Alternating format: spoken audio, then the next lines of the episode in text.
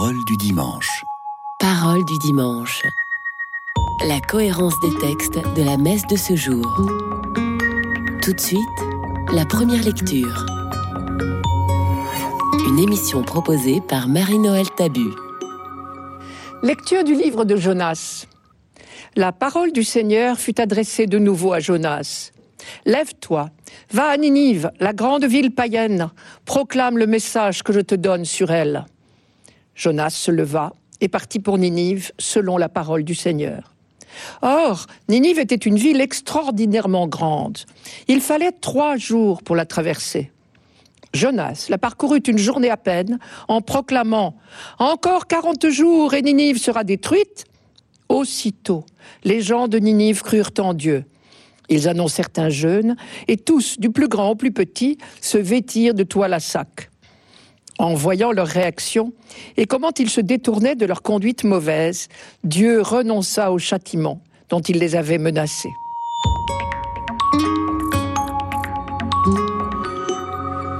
Le livre de Jonas est très court. Il doit faire quatre pages tout au plus. Il a été écrit très tard, vers le quatrième ou troisième siècle avant Jésus-Christ. Il prétend raconter une histoire qui serait arrivée à un prophète du nom de Jonas, 500 ans auparavant. Mais en réalité, c'est une fable, un conte plein d'humour, mais surtout de leçons pour ses contemporains et pour nous. Encore faut-il savoir lire entre les lignes. Je vous rappelle le conte. Il était une fois en Israël un petit prophète plein de bon sens qui s'appelait Jonas. Dieu lui dit Il ne suffit pas que tu cherches à convertir mon peuple dans ton pays minuscule. Je t'envoie en mission à Ninive. Sur les cartes aujourd'hui, les ruines de Ninive sont tout près de Mossoul, au nord de l'Irak actuel. Jonas aurait bien voulu obéir à Dieu, mais le bon sens à parler est plus fort que Dieu lui-même. Car Ninive, à l'époque, au 8e siècle, c'était l'ennemi juré déjà, la capitale de l'empire le plus dangereux pour Israël, une grande ville très puissante et assoiffée de conquêtes. Un empire païen, bien sûr, et chez qui un petit prédicateur juif ne pouvait que risquer inutilement sa vie.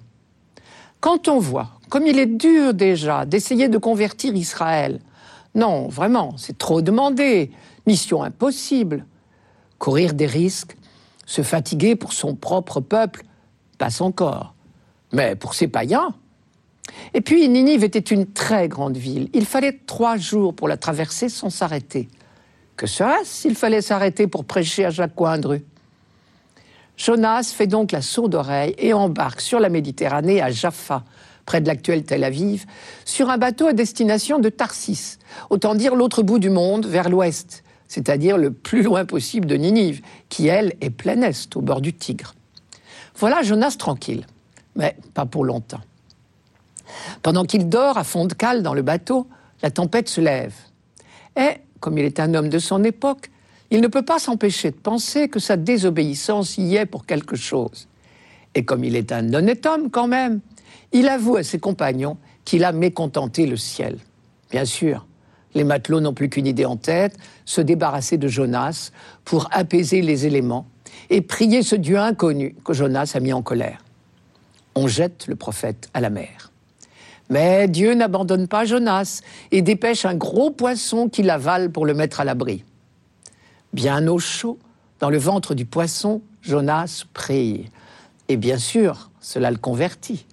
Si bien que quand le poisson le recrache sur la terre ferme, trois jours plus tard, Dieu n'a plus qu'un mot à dire et Jonas part pour Ninive, cette fois sans discuter. Et le miracle se produit. La ville était immense, je vous l'ai déjà dit, il fallait au moins trois jours pour la parcourir.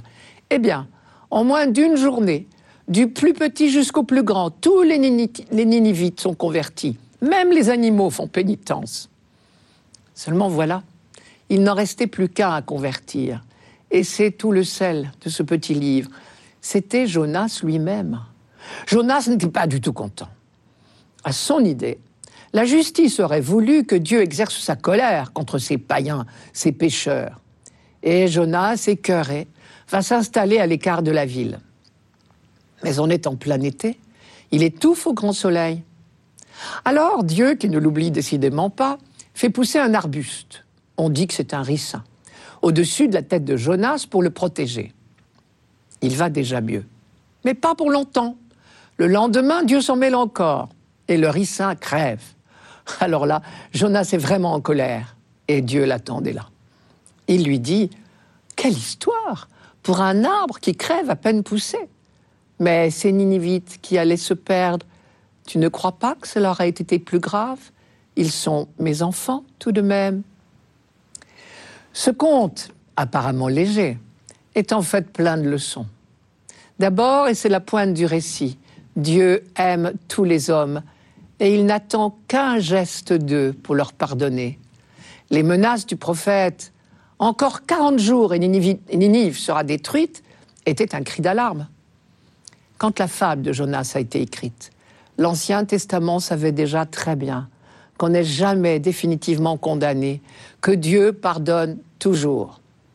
Encore faut-il que nos oreilles et nos cœurs soient ouverts à sa parole de pardon. Deuxième leçon, Dieu est le Dieu de l'univers entier. On peut le prier partout, bien au-delà des frontières d'Israël, sur un bateau et même jusque dans le ventre d'un poisson.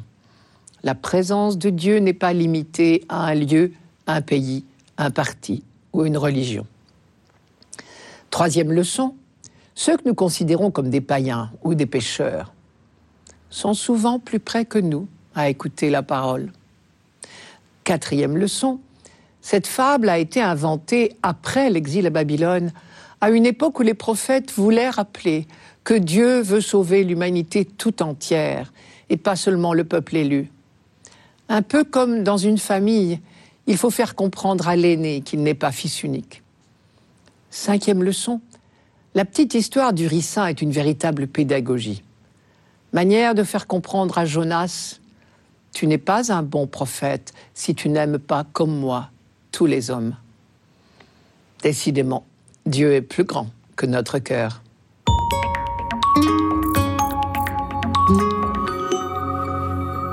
Radio Notre-Dame. Parole du dimanche. Parole du dimanche. La cohérence des textes de la messe de ce jour. Tout de suite, le psaume. Une émission proposée par Marie-Noël Tabu. Psaume 24. Seigneur, enseigne-moi tes voies, fais-moi connaître ta route, dirige-moi par ta vérité, enseigne-moi, car tu es le Dieu qui me sauve. Rappelle-toi, Seigneur, ta tendresse, ton amour qui est de toujours. Dans ton amour, ne m'oublie pas, en raison de ta bonté, Seigneur. Il est droit, il est bon, le Seigneur, lui qui montre aux pécheurs le chemin. Sa justice dirige les humbles, il enseigne aux humbles son chemin.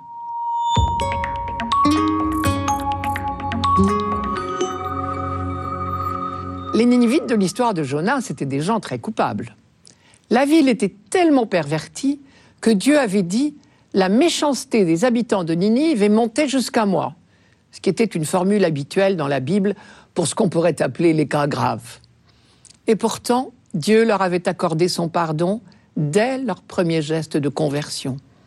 Ce qui voulait dire, on peut toujours changer de conduite, revenir de son mauvais chemin. On n'est jamais définitivement condamné. Il suffit de se retourner vers le Seigneur, de faire demi-tour. D'ailleurs, c'est le sens même du verbe se convertir en hébreu. Le psaume 24 est justement la prière d'un pécheur, un pécheur qui désire changer de chemin, se convertir, un pécheur qui sait que c'est toujours possible parce qu'il est confiant dans la miséricorde de Dieu. Je cite, Le Seigneur montre aux pécheurs le chemin, il enseigne aux humbles son chemin. Sous-entendu, la seule chose qui nous est demandée, ce n'est pas la vertu, mais l'humilité. Le mot humble ici traduit le mot hébreu anawima, très fréquent dans la Bible. Il s'agit de ceux qu'on appelle aussi les pauvres de Dieu, ce que nous appelons les pauvres de cœur c'est-à-dire tous ceux qui se reconnaissent démunis, pauvres, impuissants. On dit aussi les dos courbés. Ce sont ceux dont la prière se réduit à dire Prends pitié de moi, parce que je suis un pauvre homme pécheur, comme le publicain de l'Évangile. C'est à ceux-là que Dieu enseigne son chemin. Non pas que Dieu les choisisse ou les préfère, mais les autres n'écouteraient pas les explications, puisqu'ils n'en éprouvent pas le besoin prière et précarité, c'est la même racine en latin. Le thème du chemin est très présent dans ce psaume 24. Ici déjà, dans les quelques versets proposés pour troisième dimanche, il y a déjà les mots voie, route, chemin et le verbe dirige-moi. Seigneur, enseigne-moi tes voies, fais-moi connaître ta route, dirige-moi par ta vérité, enseigne-moi, car tu es le Dieu qui me sauve. Le Seigneur montre aux pécheurs le chemin. Sa justice dirige les humbles, il enseigne aux humbles le chemin. C'est un thème typique des psaumes pénitentiels, parce que la loi de Dieu, les commandements, est considérée comme le code de la route en quelque sorte. Dieu a commencé par libérer son peuple. Puis après, seulement après, il lui a dicté la loi qui est le mode d'emploi de cette liberté pour toute la vie religieuse, familiale et sociale, de A à Z, comme on dit. On comprend dès lors pourquoi ce psaume 24 est ce qu'on appelle un psaume alphabétique.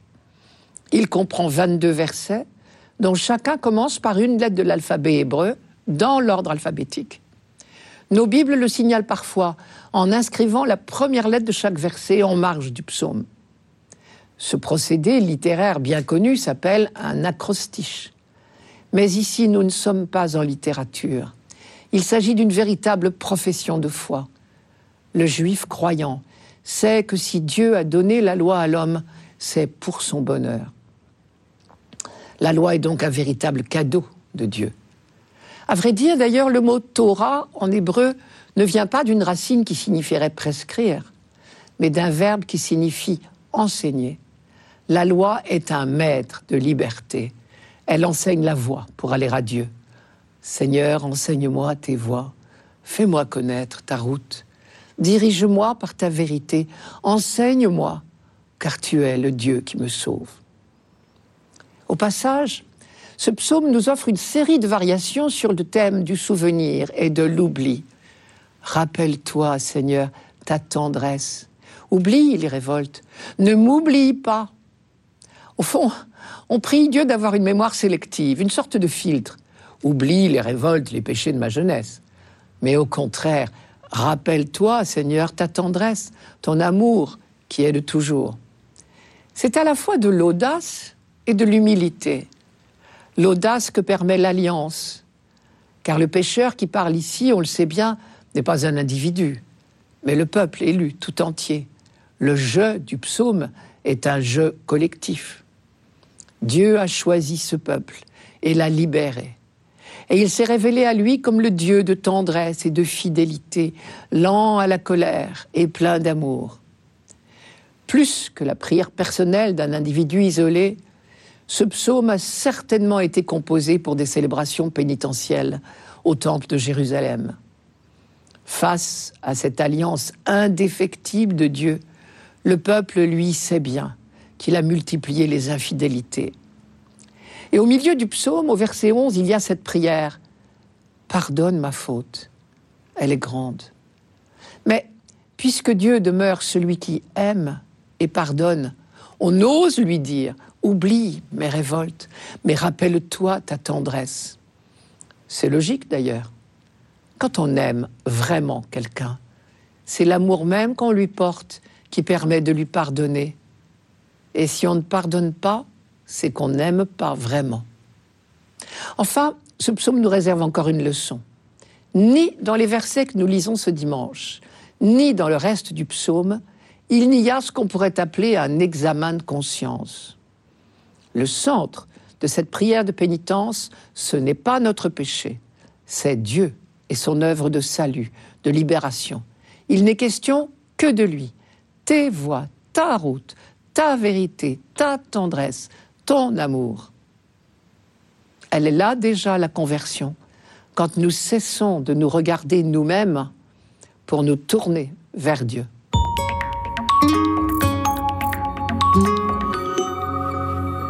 Radio Notre-Dame. Parole du dimanche. Parole du dimanche. La cohérence des textes de la messe de ce jour. Tout de suite, la deuxième lecture. Une émission proposée par Marie-Noël Tabu. Lecture de la première lettre de Saint Paul apôtre aux Corinthiens. Frères, je dois vous le dire, le temps est limité. Dès lors que ceux qui ont une femme soient comme s'ils n'avaient pas de femme, ceux qui pleurent comme s'ils ne pleuraient pas, ceux qui ont de la joie comme s'ils n'en avaient pas, ceux qui font des achats comme s'ils ne possédaient rien, ceux qui profitent de ce monde comme s'ils n'en profitaient pas vraiment car il passe ce monde tel que nous le voyons.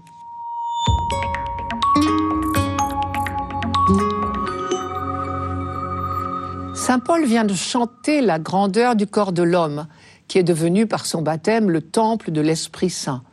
C'était notre lecture de dimanche dernier. Ce serait donc certainement un contresens de lire dans le passage d'aujourd'hui une dévalorisation du mariage que ceux qui ont une femme soient comme s'ils n'avaient pas de femme. Pour comprendre cette phrase, il faut donc résolument chercher une autre explication. Le passage d'aujourd'hui est encadré par deux affirmations presque semblables. La première, le temps est limité. La seconde, qui en est la conséquence, ce monde tel que nous le voyons est en train de passer. Le temps est limité. En fait, dans le texte grec, c'est un terme de navigation. Il faudrait traduire le temps à carguer ses voiles. L'image est suggestive. Quand un bateau parvient en vue du port, au terme de son voyage, il cargue ses voiles, c'est-à-dire qu'il les replie pour entrer dans le port. Paul se représente l'humanité comme un bateau au terme de son voyage. L'arrivée au port est imminente, c'est-à-dire à la fois proche et certaine. On pourrait dire, comme nos commentateurs sportifs, nous sommes sur la dernière ligne droite. On comprend bien alors la dernière phrase, qui en est la conséquence évidente. Si l'humanité est parvenue au terme de sa course, je cite, ce, monde tel que nous le voyons est en train de passer. Nous sommes au seuil d'un monde nouveau. Celui qu'Isaïe nous promettait, voici que je vais créer des cieux nouveaux et une terre nouvelle. Et alors, le centre de ce passage est une invitation à lever les yeux au-dessus de notre horizon quotidien pour regarder à l'horizon de Dieu, le monde nouveau en train de naître. Ce n'est pas d'abord une leçon de morale, mais une invitation à se réjouir. La bonne nouvelle de l'imminence du royaume est la même pour tous, riches ou pauvres, mariés ou non. Ensuite, Paul cherche à rassurer ses lecteurs quant à leur manière de vivre. Il ne s'agit pas de quitter sa femme si on en a une, mais de vivre désormais toutes les réalités de notre vie quotidienne dans la perspective du monde nouveau. Une perspective à la fois proche et certaine. Qui dit perspective dit regard. C'est notre regard sur le monde qui change. Et du coup, toute notre manière de vivre. Le monde présent et le monde à venir ne se succèdent pas uniquement comme deux phases distinctes de l'histoire. Il s'agit plutôt de deux manières de vivre les mêmes réalités. La manière païenne et la manière chrétienne. La manière d'Adam et la manière du Christ. C'est encore sous la plume de Paul un langage de liberté. Manière de dire que rien ne vous entrave, que rien ne vous retienne, ni votre état de vie, ni vos richesses, ni vos soucis, ni les événements heureux ou malheureux de votre vie. Une seule chose compte, le monde nouveau. Et toutes les réalités de notre existence révèlent alors leur grandeur. Elles sont la matière première du royaume. Il semble bien que dans leur correspondance avec Paul, les responsables de l'Église de Corinthe l'avaient consulté sur des questions très pratiques et concrètes de la vie quotidienne, en particulier sur le mariage. La vie sexuelle est-elle compatible avec la sainteté, par exemple?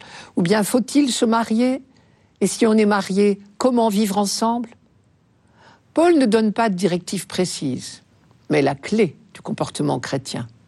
Quel que soit notre état de vie, vivre en chrétien, c'est vivre les yeux fixés sur le royaume.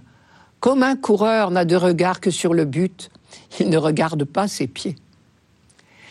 Paul s'adresse à différentes catégories de chrétiens, mariés et non mariés, heureux et malheureux, riches et pauvres, et il leur dit, Les uns et les autres n'ayez qu'un horizon, leur royaume.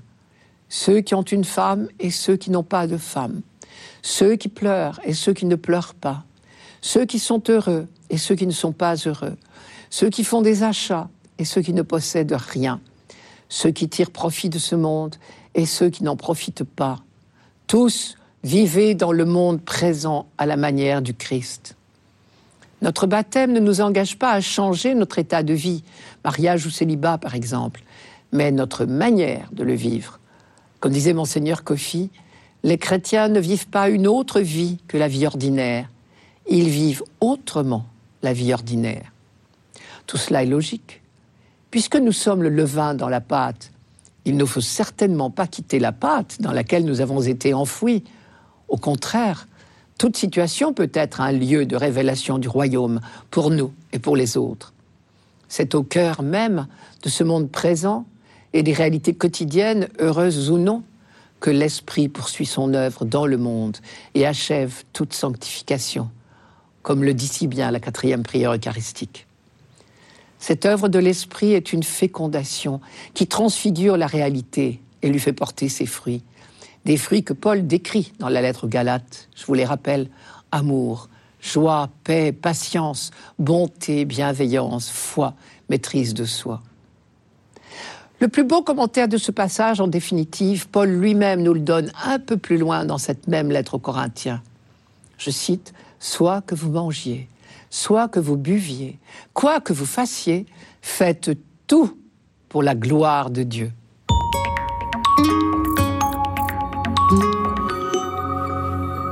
Radio Notre-Dame.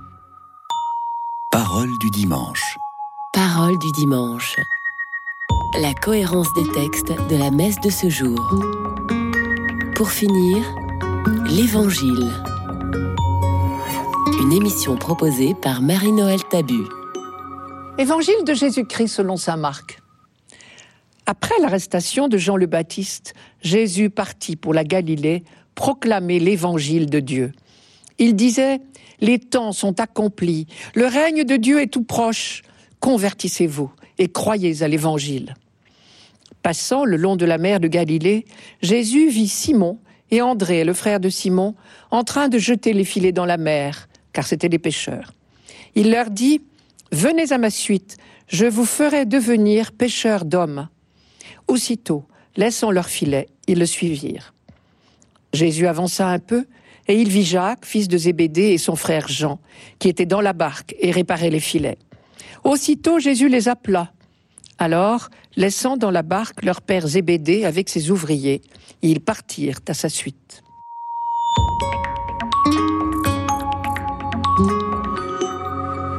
L'arrestation brutale de Jean-Baptiste par la police d'Hérode vient de mettre fin à la mission du précurseur.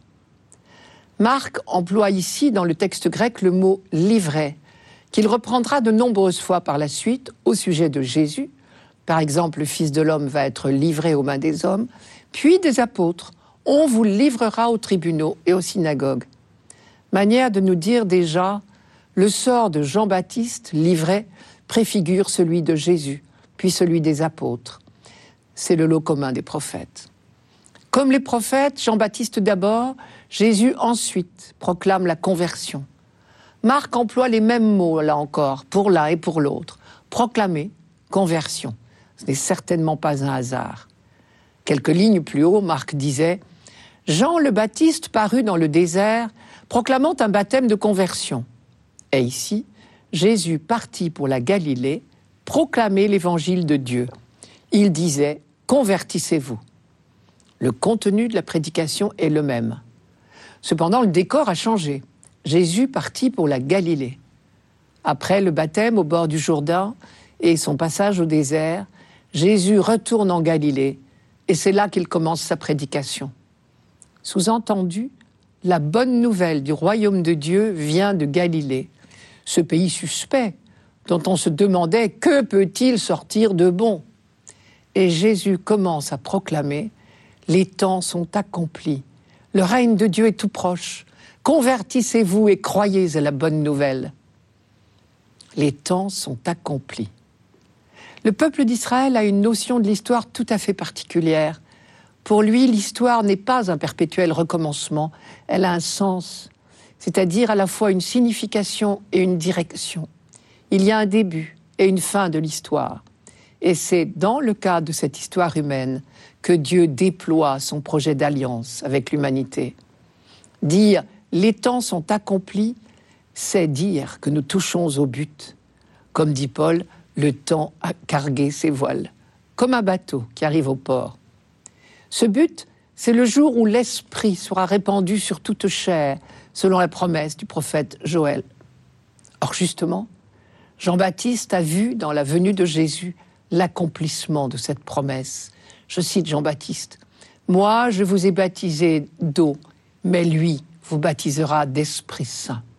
Jean-Baptiste a dit cette phrase au moment du baptême de Jésus. Voilà la bonne nouvelle. Le jour de Dieu vient. Le règne de Dieu est tout proche. Littéralement, dans le texte grec, c'est le règne de Dieu s'est approché. Ce qui veut dire deux choses. Premièrement, c'est le royaume qui s'approche de nous. Nous, nous n'avons qu'à l'accueillir. Nous ne croirons jamais assez à la gratuité du don de Dieu. Deuxièmement, c'est déjà une réalité, car l'expression est au passé. Le règne de Dieu s'est approché. Au-dessus de Jésus, sortant des eaux du Jourdain, les cieux se sont déchirés, le ciel communique de nouveau avec la terre. La conversion à laquelle Jésus nous invite consiste peut-être tout simplement à croire que ce don de Dieu est actuel et qu'il est gratuit. Et cela nous permet de comprendre l'expression convertissez-vous et croyez à la bonne nouvelle. En français, et veut dire et en plus. Mais en grec, le même mot, kai, peut signifier tantôt en plus, comme en français, tantôt c'est-à-dire. Et je crois qu'ici, il faut comprendre, convertissez-vous, c'est-à-dire croyez à la bonne nouvelle. Se convertir, c'est croire à la bonne nouvelle, ou pour le dire autrement, c'est croire que la nouvelle est bonne, que Dieu est amour et pardon, que son amour est pour tous. Dans le même ordre d'idées, Paul dit dans sa deuxième lettre aux Corinthiens, Laissez-vous réconcilier avec Dieu, ce qui veut dire croyez que son dessein est bienveillant. Cessez de faire comme Adam qui croit que Dieu est mal intentionné. C'est bien le sens du mot conversion en hébreu, c'est-à-dire demi-tour. Convertissez-vous, cela veut dire retournez-vous. Si on se retourne, on verra Dieu tel qu'il est, c'est-à-dire le Dieu d'amour et de pardon. C'est bien la découverte du Fils prodigue. Quelques mots enfin sur l'appel des premiers disciples, Simon et André, Jacques Jean. Comme dans toute vocation, il y a deux phases, l'appel et la réponse. Jésus passe, les voit, les appelle. L'initiative est de son côté. Pour les disciples, c'est bien le royaume qui s'approche et qui les appelle. Quant à la réponse, aussitôt, laissant là leur filet, ils le suivirent. Elle fait penser à celle d'Abraham. Dans le livre de la Genèse, dit tout simplement Abraham partit, comme le Seigneur le lui avait dit. Jésus leur dit, Venez derrière moi, je ferai de vous des pêcheurs d'hommes. Il ne leur fait pas miroiter quelque chose pour eux-mêmes, mais pour les autres. Il les associe à son entreprise. Par là même, il leur dit quelque chose de sa propre mission, repêcher les hommes. Comme il le dit lui-même dans l'évangile de Jean, Je suis venu pour que les hommes aient la vie et qu'ils l'aient en abondance. C'était Parole du dimanche, une émission présentée par Marie-Noël Tabu. Rendez-vous dimanche prochain.